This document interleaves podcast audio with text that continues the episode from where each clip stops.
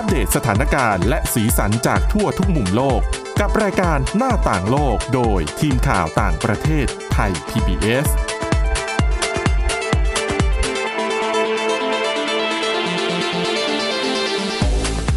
สวัสดีค่ะ ต้อนรับคุณผู้ฟังเข้าสู่รายการหน้าต่างโลกนะคะ อัปเดตเรื่องราวทั้งสถานการณ์และสีสันจากทั่วทุกมุมโลกกับทีมข่าวต่างประเทศไทย PBS เช่นเคยนะคะ ติดตามฟังกันได้ ทั้งทางเว็บไซต์ www.thaipbspodcast.com และแอปพลิเคชัน podcast ต่างๆ ค้นหาคำว่าหน้าต่างโลกนะคะ วันนี้อยู่กับคุณจารุพรโอภาสรัฐ และดิฉันวินิษฐาจิตกรีค่ะ สวัสดีค่ะ วันนี้มีหลากหลายเรื่องราวนะคะไม่ว่าจะเป็นเรื่องหนักๆ อย่างปัญหาความรุนแรงอาวุธปืน ในค่ะสหรัฐที่เกิดขึ้นทีๆในช่วงหลังมานี้นะคะ แล้วก็ก่อนอื่นต้อง พาไปที่อินเดียกันก่อนค่ะ หลังจากที่ไม่นานมานี้สำนักข่าว BBC คือตัว BBC เองเนี่ยก็ผลิตสารคดีชุดหนึ่งขึ้นมาค่ะ เกี่ยวกับตัวผู้นำอินเดียอืมแต่ดูเหมือนว่าสังคมอินเดียจะมีปัญหากับเรื่องนี้มากพอสมควรนะ ใช่ค่ะ เอาเป็นเหตุการณ์เมื่อวานดีกว่าล่าสุด ก็คือถ้าเกิดว่าใครได้ติดตามข่าวสารหรือว่าเห็นภาพจะเห็นว่าตำรวจเนี่ย ไปล้อมจับกลุ่มนะคะ นักเรียนนักศึกษา เพราะว่า คือเรื่องเนี้ยเกิดที่กรุงนิวเดลีก่อน เอาแค่เฉพาะกลุ่มตรงนี้นะคะค่ะไปล้อมจับนักเรียนนักศึกษาหลายสิบคนเลยค่ะ เหตุการณ์นี้มันเกิดขึ้นหนึ่งชั่วโมงก่อนที่กลุ่มนักศึกษา กลุ่มนักเรียนเหล่านี้ที่เป็นเหมือนหนึ่งในสมาชิกของสมาพันธ์นักเรียนอินเดียนะคะค่ะเขามาตั้งเขามาตั้งกลุ่มกันเพื่อที่จะเตรียมฉายสารคดีเรื่องนี้ ต้องบอกก่อนว่าสารคดีเรื่องนี้มีชื่อว่า India the Modi Question เป็นสารคดีที่เกี่ยวกับเหมือนบอกเล่าวิพากษ์วิจารณ์ บทบาทหน้าที่ของนเรนทราโมดีค่ะนายกรัฐมนตรีอินเดียในขณะนี้ที่ตอนนั้นเป็นมุกมุขนายก มุขมนตรีอะมุขมนตรีของรัฐกุชราช คือตอนนั้นเนี่ยมันเกิดเหตุการณ์จลาจลขึ้นหลายอย่างจนทำให้มีผู้เสียชีวิตเนี่ย มากกว่า1,000คนอืมอะมาดูที่เหตุการณ์ตรงนี้ก่อนคือ คือตำรวจเขาก็ไปล้อมจับ เพราะว่าเขาไม่ต้องการให้ฉาย คือมันถูกแบนไปแล้วนี่คะก่อนหน้านี้ค่ะคือจะมาฉายตอนนี้มันก็จะไม่ใช่อะนะคะ แล้วก็สมาพันธ์นักเรียนของอินเดียเนี่ยเขาก็เตรียมที่จะฉายสารคดีเรื่องนี้เนี่ยทั่วทุกรัฐของอินเดียด้วยอืมส่วนเมื่อวันอังคาร ก็มีมหาวิทยาลัยแห่งหนึ่งในกรุงนิวเดลีนักเรียนหลายสิบคนเขาก็รวมตัวกันค่ะ ก็ดูสารคดีเรื่องนี้เหมือนกัน แต่เป็นการดูบนโทรศัพท์มือถือ แล้วก็แล็ปท็อปบ้างแล้วแต่แต่ละคนที่จะถนัดเลย เหตุผลที่ต้องดูกันที่ตรงนี้เพราะว่าจริง ๆเขาก็มีแผนที่จะฉายขึ้นจอใหญ่ๆอะนะคะ แต่มหาวิทยาลัยเขาเนี่ยถูกตัดไฟซะก่อนฮะใช่ถูกตัดไฟ ซึ่งวันอังคารที่ผ่านมามันคือเป็นวันกำหนดที่ตอนที่สองของสารคดีเรื่องนี้เนี่ย มีกำหนดที่จะฉายพอดีอ่าเหตุการณ์ช่างบันเอิงเหลือเกิน ไม่รู้ว่าเกิดอะไรขึ้นอะไรยังไงกันแน่เหนือธรรมนะคะชาติอะใช่เหนือธรรมชาติ อาจจะเป็นเพราะว่า ปัญหาไฟขัดข้องคิดในแง่ดีไว้ก่อน คนใช้ไฟเยอะอะเป็นไปได้อะมาเล่ากันค่ะว่าสารคดีเรื่องนี้เนี่ยมันเป็นอะไรยังไงคือต้องบอกก่อนว่าสารคดีเรื่องนี้ เป็นสารคดีสองตอนนะคะ อย่างที่บอกไปตอนล่าสุดเนี่ยเพิ่งจะฉายไปเมื่อวันที่วันอังคารที่ผ่านมานี่เองค่ะส่วนตอนแรกเนี่ยเขาฉายไปผ่านช่องของ BBC เนี่ยตั้งแต่วันที่ 17 มกราคมที่ผ่านมา สารคดีเรื่องนี้ค่ะ เขาจะออกมาวิพากษ์วิจารณ์ โมดี ถึงเหตุการณ์เมื่อปี 2002 ก็ประมาณ 20 ปีก่อนได้แล้วนะคะค่ะซึ่งซึ่งตอนอย่างที่บอกไปว่าโมดีเนี่ยเป็นมุขมนตรีของรัฐกุชราช คือตอนนั้นเนี่ยมันเกิดเหตุการณ์จลาจลค่ะ ระหว่างชาวฮินดูที่มีอยู่กันเป็นส่วนใหญ่ค่ะกับชาวมุสลิมที่อยู่กันเป็นส่วนน้อยอะนะคะ ชนวนเหตุเนี่ยมันเกิดมาจากเกิดเพลิงไหม้ขบวนรถไฟโดยสารของกลุ่ม ผู้แสวงบุญที่เป็นชาวฮินดูทำให้ขณะนั้นเนี่ยมีชาวฮินดูเสียชีวิตไปหลายสิบคนเลยค่ะค่ะซึ่งส่วนมากก็จะมองกันว่า เพลิงไหม้อันนั้นเนี่ยมันเกิดมาจากฝีมือของชาวมุสลิมอ๋ออืมก็เลยทำให้เกิดม็อบของชาวฮินดูขึ้นมา เพื่อตอบโต้กับเหตุการณ์ตรงนั้นน่ะนะคะ แล้วก็มีการไปเผาทำลายทั้งบ้านเรือน แล้วก็ร้านค้าธุรกิจต่างๆ ที่มีชาวมุสลิมเป็นเจ้าของด้วยค่ะ แล้วก็ทำให้เกิดเหตุจลาจลขยายใหญ่ไปเรื่อยๆค่ะ จนสุดท้าย เหตุการณ์นั้นเนี่ยทำให้มีผู้เสียชีวิตไปมากกว่า 1,000 คน ซึ่งส่วนมากก็จะเป็นชาวมุสลิมนะคะเสร็จแล้ว พอเกิดเหตุการณ์นั้นก็เกิดกระแสวิพากษ์วิจารณ์กันว่า โมดีเหมือนล้มเหลวในการปฏิบัติหน้าที่ในการหยุดความรุนแรงตรงนั้นหรือเปล่าค่ะศาลฎีกาเขาก็เลยตั้งทีมสอบสวนพิเศษขึ้นมา ซึ่งโมดีก็ออกมาปฏิเสธนะคะว่าว่าเขาเนี่ยไม่ได้ล้มเหลวนะในการที่จะยุติความรุนแรงที่เกิดขึ้นจนสุดท้ายค่ะ 10 ปีถัดมาในปี 2012 ก็เหมือนกับว่าไม่สามารถ เขาเรียกว่าฟันธงได้ว่าโมดีผิดหรือไม่ค่ะเพราะว่าไม่มีหลักฐานพียงพอที่จะบ่งชี้หรือว่าไปเอาผิดโมดีได้อืมพอเกิด อันนี้ก็คือเรื่องราวที่เกิดขึ้นผ่านมานะคะค่ะพอกลับมาพูดถึงณปัจจุบัน คือโฆษกกระทรวงการต่างประเทศอินเดียเขาก็ออกมาบอกว่า สารคดีเรื่องเนี้ยเป็นโฆษณาชวนเชื่อนะ ที่ต้องการสร้างความเสื่อมเสียให้กับผู้นำอินเดียอืมก็เลยทำให้เกิดการแบนกันไปจริง ๆ การแบนอันนี้เนี่ย ที่ปรึกษาอาวุโสของกระทรวงสารสนเทศ แล้วก็กิจการกระจายเสียงอินเดียเขาก็บอกว่า ใช้อำนาจฉุกเฉินที่รัฐบาลมีภายใต้กฎของเทคโนโลยีและสารสนเทศของประเทศเนี่ยมาแบนซะเรื่องนี้พอเกิดขึ้นเกิดการแบนทางด้าน BBC เองก็ออกมาตอบโต้แล้วก็ยืนยันนะคะว่า สารคดีเรื่องนี้ของเขาเนี่ยได้รับการศึกษาค้นคว้าข้อมูลทุกอย่าง อย่างละเอียดแล้วก็เข้มงวด ตามมาตรฐานของบรรณาธิการสูงสุดเลย แล้วเขาก็บอกด้วยนะคะว่ามีการสัมภาษณ์เพื่อเก็บข้อมูลจากทุกภาคส่วน ไม่ว่าจะเป็นพยานผู้เชี่ยวชาญ ไปจนถึงบุคคลภายในพัก BJP ของโมดีด้วยนะคะค่ะซึ่งพอเกิดการแบนขึ้น มันก็จะมีทั้งกระแสในแง่ของการเห็นด้วยและไม่เห็นด้วย คนที่เห็นด้วยหรือว่าคนที่สนับสนุนก็จะมองว่า ก็สารคดีเรื่องนี้มันถูกทำขึ้นเพื่อทำให้ภาพลักษณ์ของโมดีเนี่ยเสื่อมเสีย โดยเฉพาะปีหน้าจะมีการเลือกตั้งแล้วอ่า มองเป็นเรื่องของการเมืองแต่ไปเป็นเกมไปใช่ค่ะ แต่คนที่ไม่เห็นด้วยกับการที่ออกมาแบนหรือว่าอย่างฝ่ายค้านเองเขาก็ออกมาบอกนะคะว่า เป็นสิ่งที่ยอมรับไม่ได้นะ การที่คุณใช้อำนาจที่มีมาทำอย่างนี้อืมแล้วก็เขาบอกเลยว่า ก็ฉายไปเลยออกมาเปิดไปเลย แล้วก็ให้คนดูเนี่ยเป็นคนตัดสินเอาเองอ๋อว่าจริงหรือไม่จริงว่าถูกค่ะหรือผิด ก็ว่ากันไป แล้วก็อีก ชนวนเหตุหนึ่งที่เขาอาจจะมองว่าทำให้เกิดการแบนเป็นเพราะว่าตามรายงานของ BBC เขาบอกว่า คือสารคดีที่เขาทำขึ้นเนี่ย มันเผยให้เห็นถึงความรุนแรงที่แสดงให้เห็นว่าเหตุการณ์ดังกล่าวอะนะคะ มันมีจุดเด่น หรือว่ามีจุดประสงค์หลักในการที่ต้องการกวาดล้างกลุ่มชาติพันธุ์อ่าซึ่งในที่นี้ก็หมายถึงกลุ่มมุสลิม ซึ่งโดยมีการอ้างด้วยนะคะว่ามีการข่มขืนหญิงมุสลิม เป็นจำนวนมากแล้วก็เป็นอย่างเป็นระบบด้วย ก็เลยอาจจะเป็นอีกเหตุผลหนึ่งที่ทำให้สารคดีเรื่องนี้ไม่สามารถเผยแพร่ได้อย่างอิสระในอินเดียหรือเปล่าอืมเนี่ยเรื่องของสารคดีอะไรต่างๆเนี่ยนะใช่คะค่ะเกี่ยวกับตัวผู้นำก็มีประเด็นเยอะเหมือนกันนะ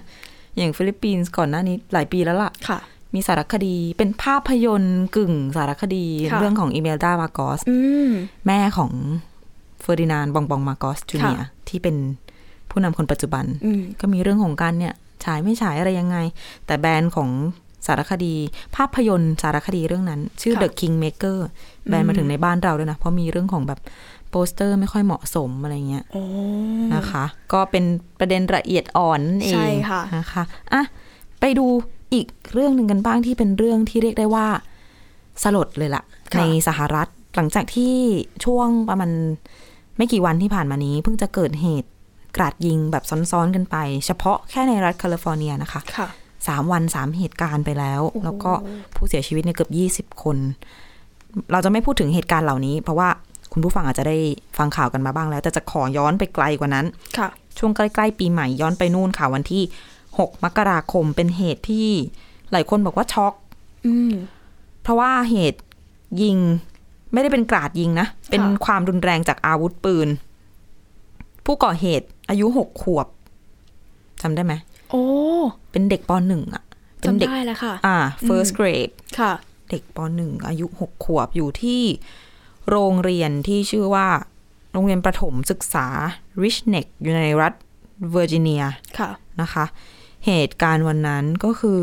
น้องหกขวบเนี่ยเขายิงคุณครู อืม ครูที่สอนชั้นปหนึ่งนั่นแหละ ชื่อว่าครูอาบิเกล สเวอร์เนอร์ค่ะแล้วการสอบสวนวันแรกๆเลย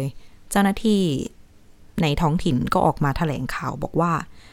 เออเหตุนี้ไม่ได้เป็นอุบัติเหตุด้วยนะ เป็นเหตุแบบ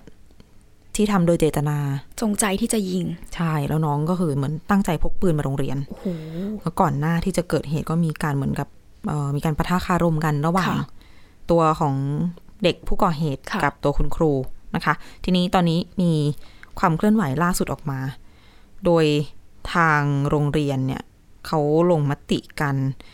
ที่จะปลดเจ้าหน้าที่ที่ดูแลเรื่องของความปลอดภัยออกจากตำแหน่งอืมเพราะว่าอะไร เพราะจากข้อมูลการสืบสวนต่าง ๆ มันเป็นคดีมา คือตัวคุณครูอาเบเกลเนี่ยที่ถูกยิงโดนยิงเข้าที่หน้าอกค่ะแต่ว่ารอดชีวิต รักษาตัวอะไรอยู่นะคะค่ะ ตอนนี้เจ้าหน้าที่บอกว่า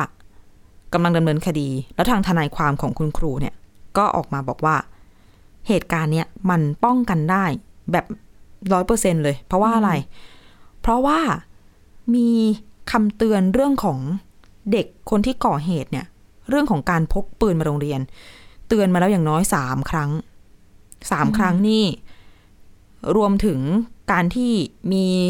เจ้าหน้าที่เหมือนเป็นลูกจ้างในโรงเรียนเนี่ย ขอให้เออลองค้นกระเป๋าของเด็กผู้ก่อเหตุดูค่ะว่ามีปืนหรือไม่มีปืน แล้วก็มีปากคำจากเด็กๆที่เป็นเพื่อนร่วมชั้นเรียนอีกอืมที่บอกว่าคนก่อเหตุเขาโชว์ให้ดูว่าเอาปืนมาโรงเรียนโอ้ก็เหมือนตอนพักแล้วเอามาโชว์ให้ดูอย่างนี้แต่ว่าพอส่งข้อมูล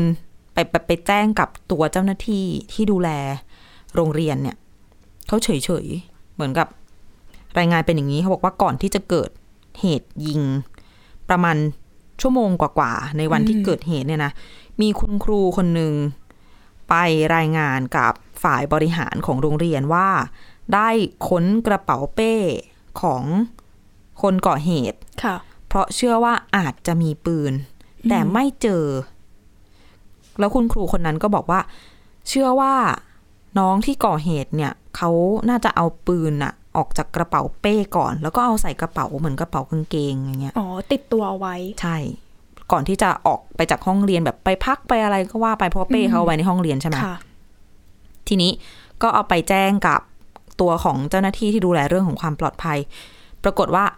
ทางฝ่ายบริหารฝ่ายความปลอดภัยเนี่ยเขาบอกว่า โอ๊ย เหมือนกับเขาเพิกเฉยเพราะเขาบอกว่าอืมกระเป๋าของเด็กหกขวบอะอืม ที่อยู่บนเสื้อผ้า มันใบเล็กนิดเดียวอ๋อก็เลยแบบเออช่างเหอะอะไรเงี้ย ก็เลยไม่ได้ทำอะไร ค่ะ เสร็จสักพักหนึ่งก็ก็เกิดเหตุที่เพื่อนร่วมห้องอีกคนหนึ่งอะอืมมาบอกคุณครูทีหลังว่า น้องคนที่ก่อเหตุเนี่ย โชว์ให้ดูมว่าเอาปืนมา จนกระทั่งเกิดเหตุยิงขึ้นโหซึ่งมันก็เป็นเหตุที่ช็อกคนไปทั้งประเทศนะคะ เพราะว่า การคือความรุนแรงจากอาวุธปืนก็เป็นอะไรที่ค่อนข้างสะเทือนใจอยู่แล้วอะนะคะ แต่อันนี้ใช่คือผู้ก่อเหตุอายุหกขวบอืมหกขวบบ้านเราตีง่าย ๆ ก็ประมาณปหนึ่งอะค่ะ ใช่ใช่ค่ะโอ้โหนั่นแหละ แล้วก็พอหกขวบก่อเหตุยิงครูก็เลยเป็นเรื่องใหญ่เรื่องโตนะคะอืมจริงๆกฎหมายของรัฐเวอร์จิเนียเองเนี่ยเขาก็ไม่ให้ เรียกว่า ห้ามทิ้ง อาวุธปืนที่มีลูกนะคะ แล้วก็เหมือนกับไม่ได้ล็อกเอาไว้เนี่ยค่ะทิ้งไว้อย่างไม่มีคนมาดูแล เพราะว่ามันอาจจะก่อให้เกิดอันตรายได้ อืมอืมก็กลายเป็นเหตุที่น้องเอาจริงๆปืนเนี่ยเป็นปืนของคุณแม่นะโอ้น้องไปเอาปืนมา แล้วก็พกไปโรงเรียน แล้วก็ไปเกาะเหตุที่ว่านี้ขึ้นอืมซึ่งตัวของเจ้าหน้าที่ความปลอดภัยที่มีการโหวตปลดออกจากตำแหน่งเนี่ย ต้องบอกว่า ตัวเลขเงินเดือนนี่ฉันขอคูณแป๊บหนึ่งอืมรายได้เขาเนี่ยนะค่ะ ปีหนึ่งได้เงินค่าจ้างอืมแปดล้านกว่าบาทคิดเป็นเงินไทยละโอ้โหได้ค่าจ้างของเขาคือ ปีละไม่ต่ำกว่าสองแสนห้าหมื่นดอลลาร์สหรัฐโอ้โหหรือคิดเป็นเงินไทยก็คือแปดล้านเจ็ดแสนกว่าบาทได้ ดิดัฉังนั้นอืมอืมเข้าใจแล้วค่ะว่าทำไมถึงต้องมีความเคลื่อนไหวลักษณะนี้ออกมาในใช่การปลดแปดล้านกว่าบาท แต่กับสุดท้ายก็มาเกิดเหตุการณ์แบบนี้ได้อะอืม ก็คือยังดีที่ที่ไม่ไม่ไม่ได้มีความสูญเสียมากไปกว่านี้ แต่ก็นั่นแหละ โอ้โหนะคะ มันเป็นเหตุที่ควรจะป้องกันได้นั่นแหละ ก็ถือเป็นบทเรียนแล้วกันค่ะ ไม่ใช่ว่าเห็นว่าเป็นเด็ก ๆ เล็ก ๆ แล้วจะอะใช่ไม่มีอะไรแต่ว่าจริง ๆ เรื่องของความรุนแรงกับสื่อต่าง ๆ เรื่องของการเข้าถึงอาวุธปืนที่มันง่ายซะเหลือเกินค่ะ ก็เป็นกุญแจสำคัญกับเรื่องนี้เหมือนกันอืมนะคะอะเปลี่ยนชวนกลับมาแถวแถวๆบ้านเรากันบ้างค่ะอย่างที่ญี่ปุ่นซึ่งรู้กันดีว่า เข้าสู่สังคมสูงอายุมาก่อนใครเพื่อนนำหน้าไปแล้วอ่าแล้วก็ไม่ได้มีตอนนี้ไม่ได้มีแค่ปัญหาของคนที่อายุเยอะอย่างเดียวด้วย ใช่ค่ะ คือตอนนี้อีกปัญหาหนึ่งที่ญี่ปุ่นเขาเผชิญแล้วก็ พยายามที่จะหาทางแก้ไขกันนั่นก็คือเรื่องของวิกฤตประชากรค่ะ คือญี่ปุ่นเนี่ยเป็นหนึ่งในประเทศที่มีอัตราการเกิดต่ำที่สุดในโลก โดยล่าสุดข้อมูลของกระทรวงสาธารณสุขญี่ปุ่นเขาออกมาคาดการณ์นะคะว่า ในปี 2022 ที่ผ่านมาเนี่ยน่าจะมีอัตราการเกิดต่ำกว่า 800,000 คน ก็คือโห เด็กเกิดใหม่ยังไม่ถึง 1 ล้านคนเลย ในใช่ปีที่ผ่านมาเขาบอกว่า ถือว่าเป็นครั้งแรกเลยนะคะ นับตั้งแต่ที่มีการบันทึกสถิติมาตั้งแต่ปี 1899 บวกกับอย่างที่บอกไป ญี่ปุ่นเองก็เป็นประเทศที่มีเป็นประเทศเออสังคมผู้สูงอายุใช่ คืออย่างปี 2020 เนี่ยเขาก็ชี้ว่าญี่ปุ่นเนี่ยเป็นประเทศที่มี ประชาชนมีอายุไขสูงที่สุดในโลกเลยนะคะค่ะคือในปี 2020 เนี่ยเขาบอกว่าเทียบง่ายๆเลย ชาวญี่ปุ่น 1,500 คน จะมี1คนที่อายุเกิน 100 ปีหรือว่ามากกว่านั้นโอ้และญี่ปุ่นเนี่ยมีประชากรอยู่ประมาณ 125 ล้านคนค่ะ ทุกๆ 1,500 คนจะมีคนอายุ 100 ปีขึ้นไป1คนอย่างเงี้ยค่ะ ซึ่งมันมากอยู่เหมือนกันมากเทียบกับประชากรที่เกิดออกมา ช่างไม่ช่างไม่สมดุลหรือว่าสมเหตุสมผลกันซะเลยอะนะคะค่ะคือสิ่งเหล่านี้เนี่ยก็เลยกลายเป็นตัวขับเคลื่อนนะคะ วิกฤตด้านประชากรให้เติบโตขึ้น ไม่ว่าจะเป็นสังคมผู้สูงอายุที่เติบโตอย่างรวดเร็ว บวกกับจำนวนแรงงานหดตัวค่ะอืมไม่มีคนหนุ่มสาวเพียงพอที่จะมาช่วยเติมเต็มช่องว่างในเรื่องของระบบเศรษฐกิจ ซึ่งก็มีผู้เชี่ยวชาญหลายคนเขาก็ออกมาชี้ให้เห็นด้วยนะคะว่า ปัจจัยหลายประการเลยที่อยู่เบื้องหลังอัตราการเกิด การเกิดต่ำเนี่ย อันดับแรกหนีไม่พ้นเรื่องของค่าครองชีพสูงค่ะค่ะเผชิญทุกสังคม อีกอย่างหนึ่งก็คือเรื่องของการมีพื้นที่จำกัด รวมไปถึงการขาดแคลนการสนับสนุนการดูแลเด็กในเมืองต่างอืมๆที่ก็ทำให้การเลี้ยงลูกเนี่ยเป็นเรื่องยาก นั่นก็ก็คือมันจะหมายความว่าคู่รักหลาย ๆ คู่เลือกที่จะมีลูกน้อยลง อืมหรือว่าไม่มีเลยดีกว่า ใช่ค่ะ โดยเฉพาะคู่รักที่อยู่ในเมืองที่จะอยู่ห่างจากครอบครัว ครอบครัวในชนบทที่จะเป็นครอบครัวขยายอะค่ะค่ะ ก็คือจะมีอาจจะมีคุณพ่อคุณแม่คนอื่น ๆ คุณตาคุณยายคอยช่วยดูแล พอต้องไปอยู่ในเมืองปุ๊บ การที่จะต้องสละเวลามาดูลูก อาจจะเป็นเรื่องยากเกินไปอืมสำหรับพวกเขา รวมทั้งยังมีในเรื่องของทัศนคติในเรื่องของการแต่งงาน หรือว่าการขยายครอบครัวเนี่ยเขาก็บอกว่าเปลี่ยนไปเหมือนกันในช่วงหลายปีที่ผ่านมา ส่วนมากก็จะมาเกิดมาจากผลกระทบมาจากการแพ ร่ระบาดของโควิด -19 อืมที่ทำให้คู่รักหลาย ๆ คู่ก็อาจจะปรับแผนเลื่อนแผนการแต่งงานแล้วก็การสร้างครอบครัวออกไปอืมค่ะ ซึ่งจริง ๆ ญี่ปุ่นเขาก็เผชิญเศรษฐกิจของญี่ปุ่นนะคะเขาก็หยุดชะงักมาตั้งแต่เกิดภาวะฟองสบู่แตก จริง ๆ ก่อนหน้านั้นเนี่ยเศรษฐกิจเนี่ย GDP ควรของประเทศเนี่ยมันจะต้องเติบโตประมาณปี 1990 เนี่ย มันจะอยู่ที่ประมาณ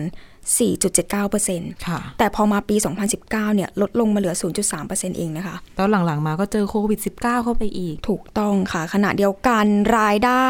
เฉลี่ยต่อปีของครัวเรือนเนี่ย ก็ลดลงนะคะ จากปี 1995 อยู่ที่ประมาณ 6 ล้าน5แสน6ล้าน5แสนเยน ก็คืออยู่ที่ประมาณ1ล้าน6แสน6หมื่นบาทไทย แต่พอมาในปี 2020 เนี่ย มันลดลงมาเหลือ5ล้าน6แสนเยน ก็คืออยู่ที่ประมาณ1ล้าน4แสนบาทไทยอะนะคะ ซึ่งแน่นอนค่ะพอเศรษฐกิจหด รายได้มัน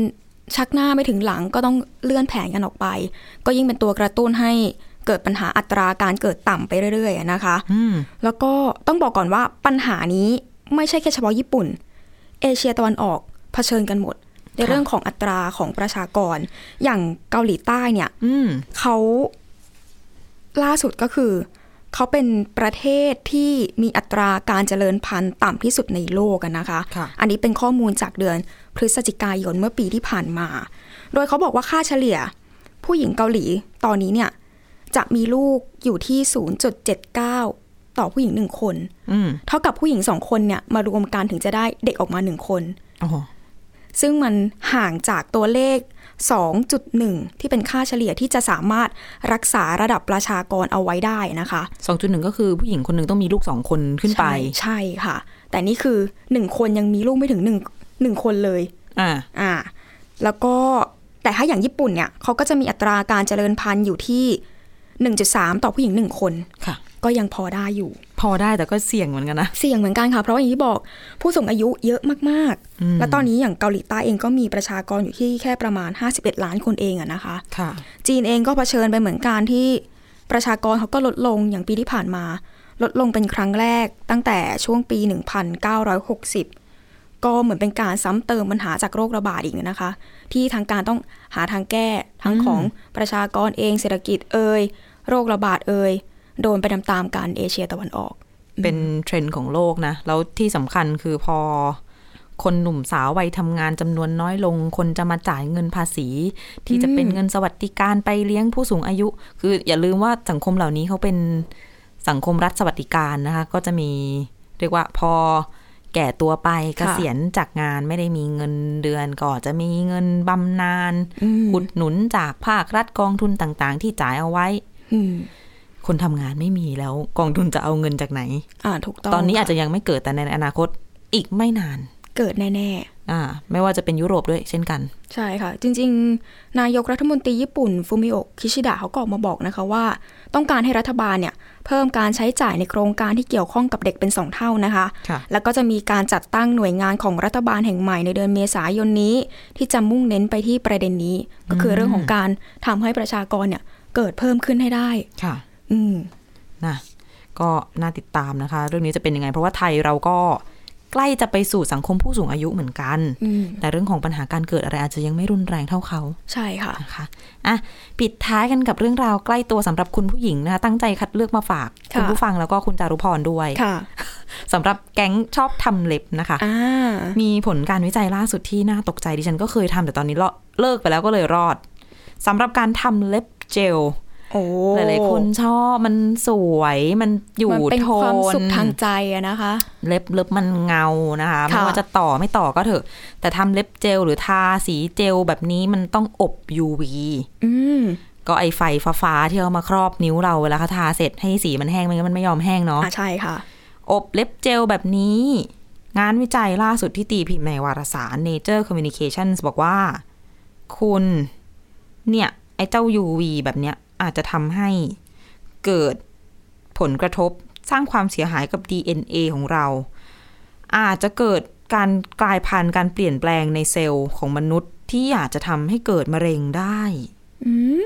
โอ้ขนาดนั้นเลยนะคะ ก่อนหน้านี้เราเคยได้ยินแล้วเรื่องของบ้านเราคงไม่ฮิตหรอกบ้านเราหลบแดดกันใหญ่กลัวดำอ๋อแต่ฝั่งตะวันตกเขาจะมี tanning bed อ๋อเตียงที่เข้าค่ะไปอบ แล้วก็ ออกมาผิวแทนสวยๆ ไม่ต้อง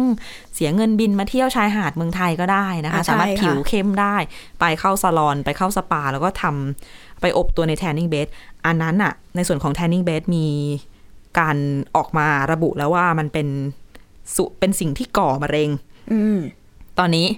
นักวิจัยก็บอกว่า คุณก็ลองคิดดูไอ้เจ้าเครื่องอบเล็บ มันก็คือเตียงอบผิวแทนแบบขนาดที่มันจิ๋วลงมาก็แค่นั้นแหละ แค่ย่อส่วนมาเหลือใช่แค่ตรงบริเวณมือนะคะ ถูก เพราะว่าอย่างอ่าเรื่องของรังสี UV อืมที่ใช้ ปกติเนี่ย ความยาวคลื่นของแสงอัลตราไวโอเลตเนี่ยนะคะ หรือว่า UV ที่เรารู้จักกันเนี่ย ความยาวคลื่นจะมีตั้งแต่ 10 ไปจนถึง 400 นาโนเมตรอืมซึ่งแสงแดดที่เราโดนกันทุกวัน ความยาวคลื่นจะอยู่ที่ สำหรับ UVA นะ ความยาวคลื่นจะ 315ถึง400 นาโนเมตรอืมยิ่งความยาวคลื่นเยอะมันจะยิ่งเหมือนกับทะลุลงไปในผิวเราได้เยอะอ๋อออย่าง UVB อะก็จะไม่เยอะเท่า มันก็จะค่ะตื้นกว่า มันก็เลยทำให้เราแบบผิวเข้มผิวดำขึ้น แต่ว่า UVA อะมันลึกลงไปถึงขั้นแบบในเซลล์ แล้วมันจะก่อมะเร็งได้อ๋ออะซึ่งเจ้าตัว tanning bed หรือว่าเตียงอบผิวแทน ความยาวคลื่น 280ถึง400 นาโนเมตร ส่วนเครื่องอบเล็บให้แห้ง 340ถึง395 นาโนเมตร แน่นอนเห็นตัวเลขมามันก็เสี่ยงไม่ได้ต่างจากการไปตากแดดนานๆเลยนะคะค่ะนี่แหละคือเป็นสิ่งที่นักวิจัยเอามาเตือนกัน จริง ๆ มีรายละเอียดเรื่องของการทดสอบอะไรต่างๆ ค่อนข้างเยอะมาก แต่เชื่อว่าฟังไปก็ปวดหัวบอกเลยดีกว่าว่าแก้ยังไงอืมค่ะถ้ายังอยากสวยค่ะ นักวิจัยบอกว่า จะเลิกทำไปเลยได้ไหม คือจริง ๆ อะ ก็มีแพทย์ผิวหนังผู้เชี่ยวชาญต่าง ๆ ที่เคยทำเล็บกันอยู่ พอมีงานวิจัยนี้ออกมา เลิกทำก็มีไปแล้ว เยอะค่ะไม่น้อย แต่สำหรับใครยังอยากสวยอยู่ ผู้เชี่ยวชาญบอกว่า ทากันแดดแล้วละกัน ก็คือให้ทากันแดดที่มีส่วนผสมของซิงค์แล้วก็ไทเทเนียมซึ่งเป็นสารกันแดดอยู่แล้วเนี่ย ทาให้ทั้งมือเลยนะคะค่ะแล้วอาจจะเช็ดตรงเล็บเอาเวลาเข้าไปอบอะเนาะอ๋อหรือไม่ก็มีอีกตัวเลือกหนึ่งก็คือใส่ถุงมือแบบกัน UV แบบที่ปลายนิ้วมันโผล่ออกมาได้ดิฉันเคยเห็นอ่าอ่าอ่าค่ะเคยเห็นขายในแอปพลิเคชันต่างๆ แต่มันเป็นผ้าปกตินะคะคุณผู้ฟังมันอาจจะไม่ได้กัน UV นะ คุณต้องเลือกที่มันเป็นผ้ากัน UV จริงๆนะแล้วเล็บปลายเล็บมันโผล่มาทาเสร็จก็อบได้ใช่ไหมอืมอันเนี้ยก็เป็นสิ่งที่ผู้เชี่ยวชาญ